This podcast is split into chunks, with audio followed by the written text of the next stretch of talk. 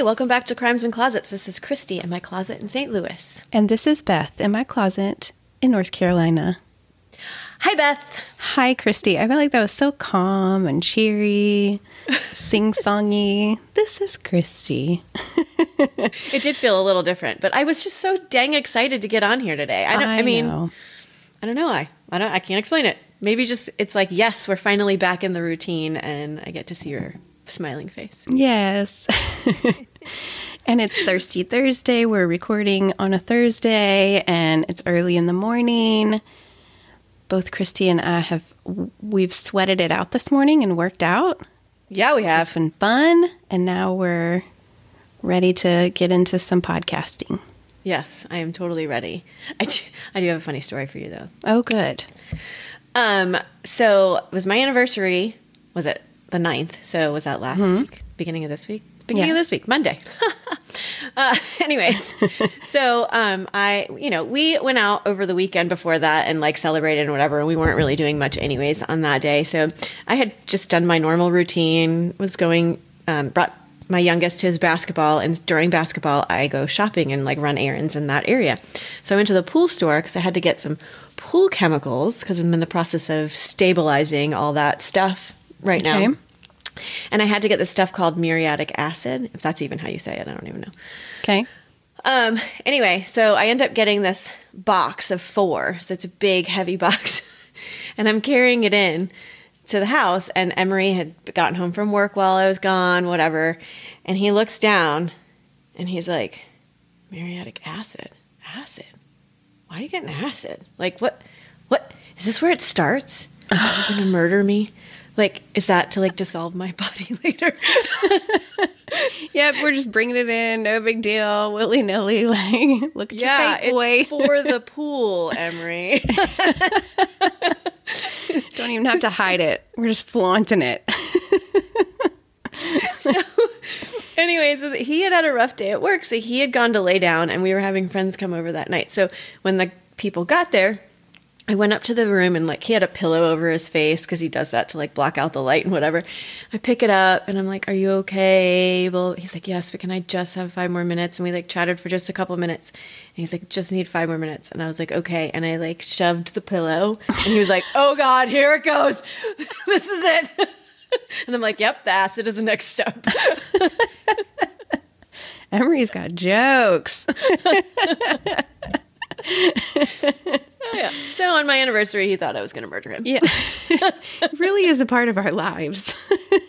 He's probably like, man, if anybody can do it, yeah. it's going to be her. Tell you what, these husbands should be in her. We are all in here, Yeah.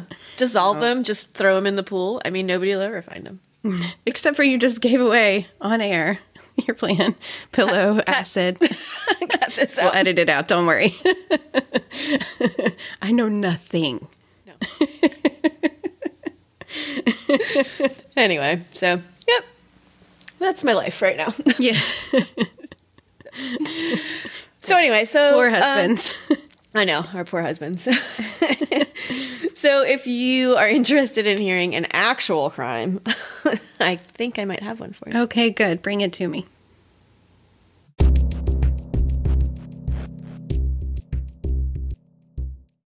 Okay. So, do you want to hear this? I do want to hear it. Okay, good. Um, this is a local case for me, and weirdly, it's been on my list for a long time, and I'm just getting around to it because basically we have so many suggestions that turn out to be such good ones that I just choose them over the ones that are on my own list. So, So this was picked by Christy. yes, it was picked by me, and it just took me a long time to get to it, but now that I have, it turns out that it's the 16th anniversary of this, the events that are about I'm about to tell you about 2 days ago. So when this is dropping today, 2 days ago was the 16th anniversary Whoa. of this. So and so it's crazy how like I had it on my list to do and then you know, I'll, I waited so long and now it's like it's relevant right now. It's meant to Anyway. be. Yeah, it was meant to be. So this is the case of Amanda K. Jones. Do you know that name? I don't know that name. I don't know how much that means, but Right, exactly, because you might recognize it as I talk about it. But anyway, it takes place in Jefferson County, Missouri. It's um, a county that's really just south of St. Louis. It's basically about 40 ish miles from where I live. And it's about 670 square miles and currently probably has about 250,000 people in it. But at the time, it was much smaller in like a rural area. Um, she was born Amanda Probst to Hugh and Bertha Probst on October 7th, 1978. So she's my age, essentially. Yes. Bertha. Her appearance- Something about Yeah, the name Bertha. Bertha and Hugh. Well, I don't know- He I don't was know cool, like Hefner. Yeah, I know, but still, they're just very different names. So yes. her parents describe her as com- a compassionate, beautiful soul. She loves to help people, a family person, and was always willing to hang with her family. By the way, that compassionate, beautiful soul reminds me. Did we? I don't know if we posted this or if I just sent it to you, but like, if we've learned anything in the true crime, you say that, and it's like, you better watch out. It's all over for you. If you're a oh kind, nice person who lights up a room, you're screwed. Yep. Watch out. Yep. We better watch out then, Beth. Look at us. We light up the room. Some may say. Sorry. yes, some. Um, her mom says that she was her best friend, and her dad said that when she was little, she was a total daddy's little girl. Um, as an adult, she was the glue that held it all together. She would be the first one there to help if there was an argument in the family. She would be the one to get everyone together and make things right. And at the age of 21 in 1999, she married Scott Jones. She got pregnant, but then they separated in 2000. So it was a pretty short lived um, marriage and officially divorced in 2002. In the meantime, they had their daughter, Hannah. Amanda and Scott share custody from what I can tell, but I'm thinking that Amanda had a majority of the custody, you know, like not, um, you know, whatever. She had her most of the time, maybe like Primary weekend, he had her custody, on weekends. Yeah, primary. I don't know if that's the case, honestly, but just the way the story goes, I, I feel like she does have him, her most of the time. Amanda is a loan administrator at a local bank, and she owns a home in Pevely, which I had never even heard of that. It's a teeny tiny little town down there.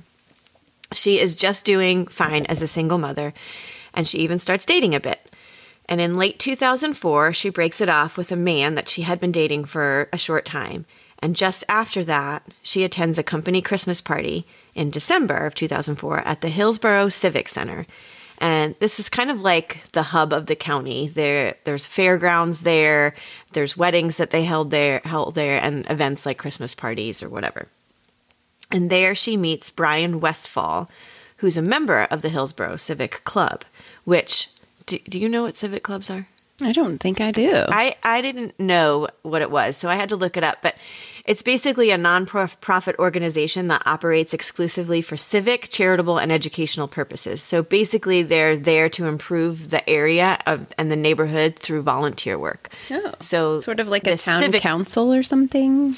kind of, but it's all volunteer. Okay. you know, I mean, I don't know what a town council if you've got paid or whatever, but um, yeah, it's all volunteer, and so they're just trying to better the community, and so they had this civic center and this grounds that they all took care of volunteer wise. So he works, or he's part of this. He doesn't work for them. He's part of this civic club. That's nice. So Brian is there working the party as part of his volunteer work. So because the her company Oh, rented right. Okay. the area he's there like working it so the the two chat for a bit throughout the night and one thing leads to another and she ends up going home with him Okay. and her good yeah i know her good friends say this is very out of character for her but she had just ended this relationship and who knows what was on her mind and so anyway they don't nobody's And judging it's her the for this holidays, and it just makes Right. you a little extra jolly. Yeah, so, you know, it happens. So, not long after this, Amanda finds out that she's pregnant. Oh, And at first, yes. At first, she's kind of unsure of who the father is because she had just ended that relationship and then she has this one night stand with Brian. So she doesn't really know. And but as time goes on, she kind of narrows the timeline down and when she goes to doctor's appointments and then she's pretty sure that it's Brian's. So in February of 2005, she contacts Brian and asks to meet him at the Civic Center since they really hadn't I mean, had any contact since. Oh, really? They didn't continue any. Yeah. Okay. No. So she's quite nervous that she's got to tell this guy that she had a one night stand with that she he's going to be a father. So she brings her daughter with her to this, and when she informs Brian, he basically he denies it. He's like, "This isn't my kid," uh, but offers to pay for an abortion. So this is kind of a, where I have a little bit of a question because if he doesn't believe that it's his at all, then why would he offer? You know, why why would he offer to abort some other guy's baby if he doesn't believe? I don't know. I don't know if that's weird to you, but Well, yeah. I mean, why you're would he going to deny it. Well, I get. I mean, he probably was like, "This cannot be mine," but on the off chance that it is, Right. this this Yeah, would so- be a much cheaper way to deal with the problem, or a much, you know.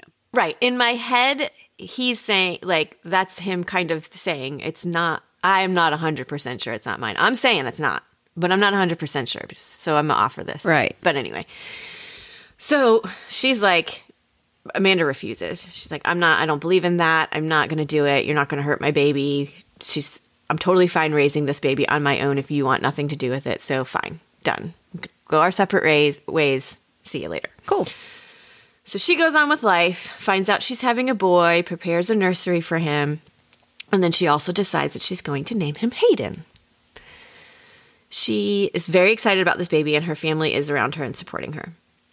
As the birth of her son approaches, Amanda wants to give Brian one last chance to step up and be a presence in his life, so she reaches back out to him to talk to him about it.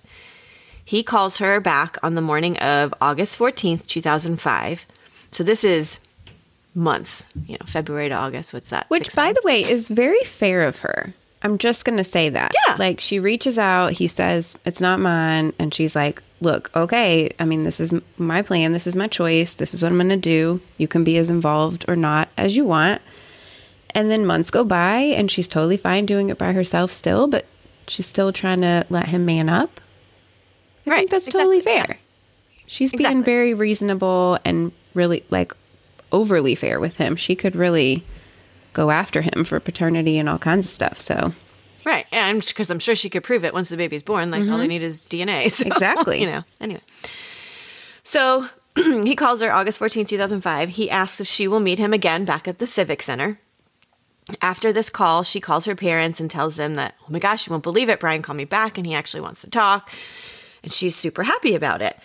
So she goes to church with her parents because this is Sunday morning. This is what their routine was with her family that morning. And after she sends Hannah, her daughter, home with grandma and grandpa, and she's like, Mommy's going to be back in a couple hours. You know, see you soon. And after the break, we're going to find out if oh, Amanda kept no. this promise to Hannah.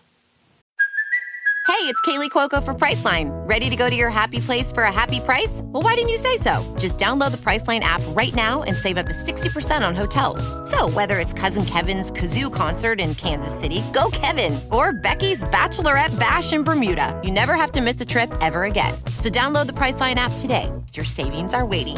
Go to your happy place for a happy price. Go to your happy price, Priceline.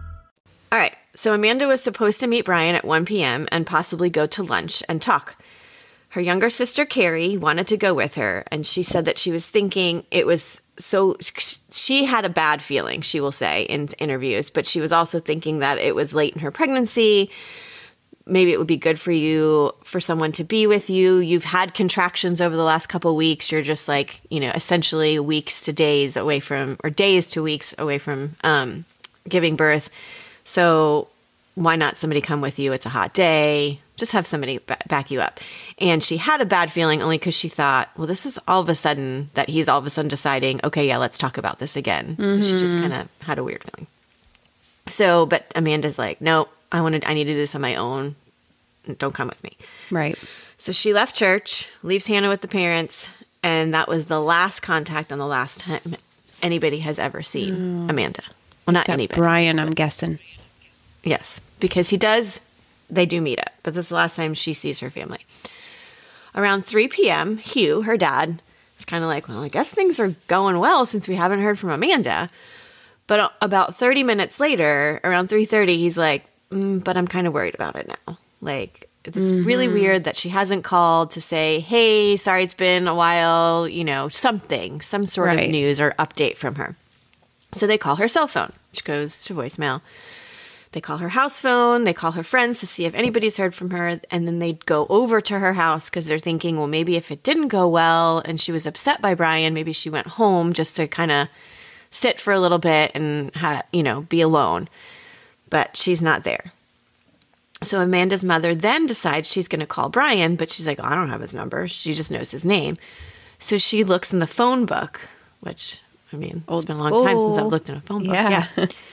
And she literally calls every Westfall that is in the book, and there's a lot of them, she said. and she calls every one of them. And the last one, of course, it has to be the last one that she gets to, a woman answers and she asks if Brian's there. And the woman's like, Yep, hold on. It turns out this is Brian's mom. And Bertha's like, Where's my daughter? As soon as he gets on the phone. And he's like, Well, I don't know. Bertha's coming for you, Brian. Right. Yeah. Bertha's coming. Did she go into labor? He's like, I don't know.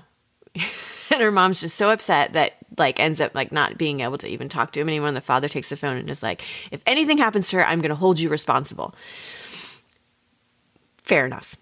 Okay. But while on the call, Brian tells them that they met at one, went to lunch at a restaurant called Off the Hook, and then they came back and he brought her to her car and they parted ways. But then later on, he like calls them back or something later on in the day and is like, "We didn't go to lunch." And that they only talked at, in the parking lot, and and they never made it to lunch. And so his story's changing. Well, yeah, he thought that already. one through and was like, those restaurant people aren't going to corroborate my story that I was there. So I better re revamp that.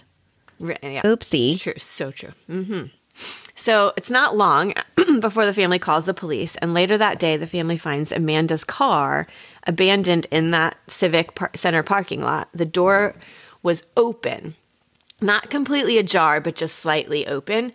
And her purse was in there, but there were no keys, no wallet, and her cell and no cell phone. Nothing Okay. was in there. So her purse, just her purse. that night, they got a written statement from Brian. The police get a written statement from Brian, and he then immediately hires a, a lawyer. Hmm. And his statement states that they met at the Civic Center around one and talked for a bit. That she got a phone call at 1.15 and isn't on the phone long, which ends up being her former sister in law who was asking her questions about some party and what makeup she needed or something. But she, but Amanda rushes her off the phone and kind of seems a bit frantic, as she says later on. Hmm. During that meeting, Amanda asked if she could give the baby his last name, Brian's last name, and shows him a photo album that she's already started that has some pregnancy pictures in it and poems that she's found and whatnot. And he let her know that he still does not think that he's the baby's father. So I don't know why he had to meet her again to tell her this. Mm-hmm, mm-hmm. so she gets upset clearly about this because I think she was hoping that he had turned a corner on this idea and whatever, and now he's just telling her the same thing. So she got upset, asks to use the bathroom, which he has to unlock for her because he's, you know, working on these grounds. This is again his volunteer work. So he unlocks the door for her. She returns from the restroom and says she's not hungry anymore and just wants to go home. So by 2 a.m., he's heading back to the horse barn where he was volunteering that day and working. Wait, 2 And- p.m. you mean? Yes. Okay, you said so a.m. Oh, I'm sorry, 2 p.m. Okay. So by 2 p.m., he's heading back. So just an hour, about an hour later, to go back and start working again on the horse barn. And she's apparently leaving. He leaves the grounds around 5:30 and states that he saw her still on the on the parking lot, sitting in her car, talking on the phone. That's that's like a total of like three and a half hours later. yes after they stopped talking. Okay. Yeah. After he left, he went to a fire department to speak to a, cab- a captain, which is verified by this captain. I don't know what the, he went there for, but he's just telling all the steps that he did. And his girlfriend came over for a bit after that and then leaves. And they also speak with the girlfriend, who was very cooperative at the time. And they had been dating for several years. They actually were even dating when he had his one night stand with Amanda. And she knew nothing about that, though, hmm. until She does now. Brian. Right. Yes. So she knew nothing about the midnight, the night, one night stand, and is upset. And apparently, she still talks to police at the time, and she tells them that she had spoken to Brian the night before, and he had asked her to bring some rubber, Rubbermaid totes to his house the next evening. He boards her horses, apparently, and the ones that he had were no longer good, and he needed new ones for his horse trailer. So he asked girlfriend to bring them the next day. I don't know. And he did this the night before he was meeting Amanda? Mm-hmm. Huh. Okay. He hadn't told Amanda he was meeting her because he called her the morning of. Right, I'm right. sure he had it in his head. But anyway, so she said she was at his house until about eight or eight thirty that night. Never mentioned Amanda or their meeting. He she never saw anything, uh, anybody else on the grounds, anything else suspicious. But and at some point, his parents were also at the house, and they also say, you know, we didn't see anything. Nobody was there. Didn't see him doing anything. So she leaves after she gives her statement, talks to Brian and confronts him about this, you know, so-called relationship, Oh and they reconcile. Oh, she's she's okay with it. She's like, "Oh, fine. It was in, you know, back in December, whatever." Anyway, and she might be She also- and she was like, okay. yeah, I don't. I'd I'd be pretty pissed and not be able to get over that, but Yeah, Anyway. well, you know.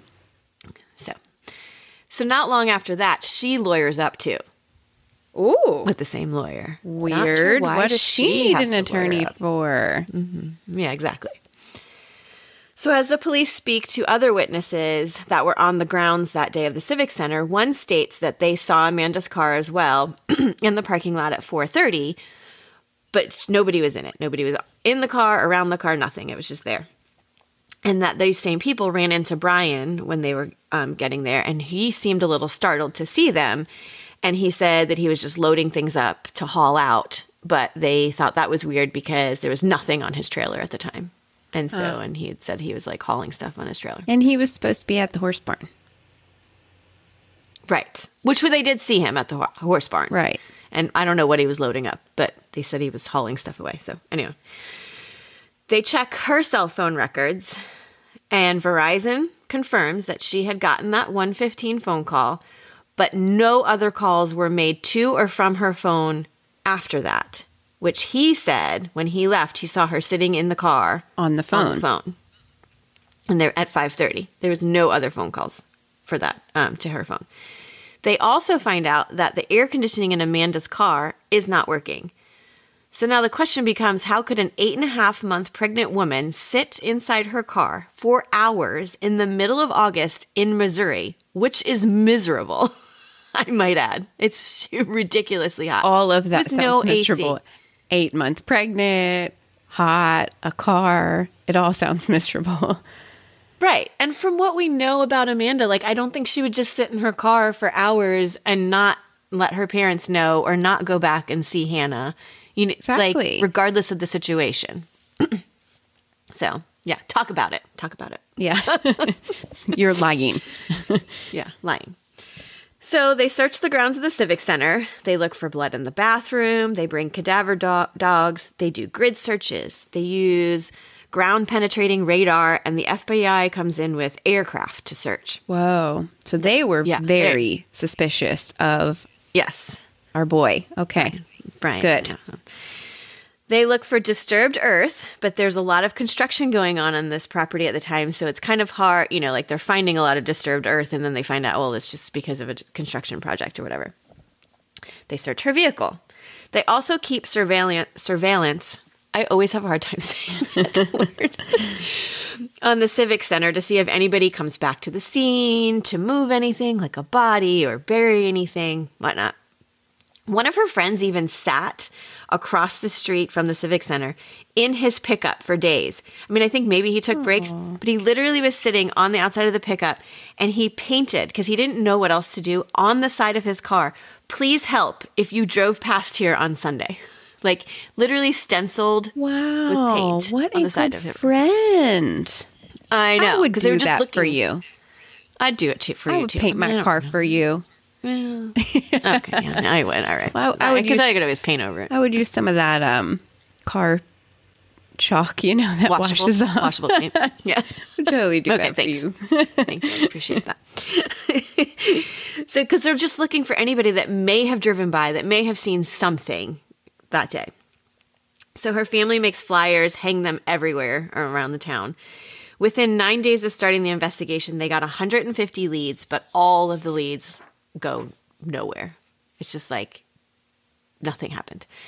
They looked into her ex husband, Scott, but he's ruled out real quickly. There didn't seem to be a motive. They didn't have a tumultuous custody battle or anything. And he actually ends up taking custody of Hannah after Amanda's disappearance, but they rule him out. And actually, he ends up dying, I think, two years after. Oh, no. this. I don't know That's of, I don't know of what. Um, but yeah, he passed too. Oh, poor Hannah. So I know.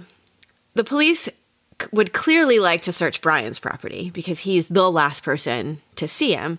Um, they need to his- look for some totes, plastic uh, bins. yeah, no kidding. And his family owns hundreds of acres of land, apparently, which he lives on. Mm-hmm. And they ha- they have farmland, wooded areas, cattle areas, just lots of land that they're to cover to search for her. But they're not able to get a warrant to search it because, according to the FBI, you have to. In order to get a search warrant, you have to have evidence to establish that a crime has occurred in the area that you want to search. Right. And they had they had no, nothing, just that he was the last person to see her. Mm-hmm. And it wasn't even on that property, it was somewhere else. Right. So they were able to search the Cir- Civic Center. So motive could factor into getting a search warrant, but it can't be the only thing that they use to determine getting that. So the only way they were able to search is to get a consent search. And that's when Brian says, You're allowed to come on my property, but he's also able to tell them where. It- hmm. he, they can and cannot search. And so that's what happens. They go and search, but only the areas that he's like, you can search there, and you can search there, and you can search there. But definitely don't go in this area right here. Right. Whatever you Not do, you're not allowed. Goodness. Let me mark a- all the areas with like white paint that you cannot search. Yeah, that's little suspect. Because if you have nothing to hide, then why can't you just say, "Go- "Yep, go ahead, search the entire the entire place. It's fine. Mm-hmm. Go ahead, do it." What do you have in that unmarked area there that we can't search? Right, exactly. Bins? Amanda? Rubbermaid what? bins. What a loophole. So I know, I know, exactly. They end up coming away with 18 pieces of evidence, which they never really specify what they walk away with, but nothing is ever connected to Amanda and her disappearance. Hmm. And he's, Brian is labeled a, sus- a person of interest, but he's never labeled a suspect in this case, but he's always been a person of interest. So basically, Amanda and Hayden have literally, literally vanished without a trace Okay. into thin air. Nothing. No, nobody knows what happened to them. I'm getting so nervous that you're just going to be like, in the end. oh, no.